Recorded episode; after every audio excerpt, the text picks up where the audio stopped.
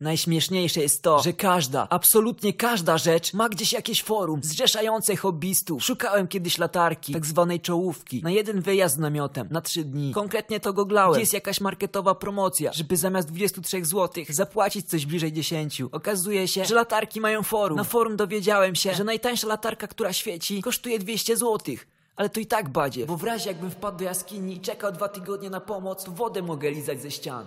Ale latarka zgaśnie mi po siedmiu dniach nieustannego świecenia. A to przecież absolutnie nieakceptowalne. Tańsze w ogóle nie wchodzą w grę, bo przecież przy stu lumenach zgubię się w ciemności. Będę widział tylko na pięć metrów zamiast na kilometr. Na dodatek nie da się tańszych w ogóle używać, bo kąt świecenia w każdym egzemplarzu różni się o parę stopni. Czyli to musi być badzie. Całkowicie dyskwalifikujący jest fakt, że raz w roku będę musiał zmienić baterię. A w wypadku gdybym wpadł do oceanu, to przeciekałem po godzinie. Mieli też dział "Zrób to sam", w którym pokazywali na przykład, jak użyć sprzętu pomiarowego za pięć tysięcy złotych, żeby ustalić, jak zmienić fabryczny rezystorek, co by latarka miała pół lumena więcej. I do tego odpowiedzi na kilkanaście stron z gratulacjami i bluzgami na producenta, że sam na to nie wpadł. Latarkę kupiłem w końcu za dziewięć złotych w pierwszym lepszym markecie. Nie wpadłem do jaskini, ani do oceanu, a baterię wymieniłem po roku.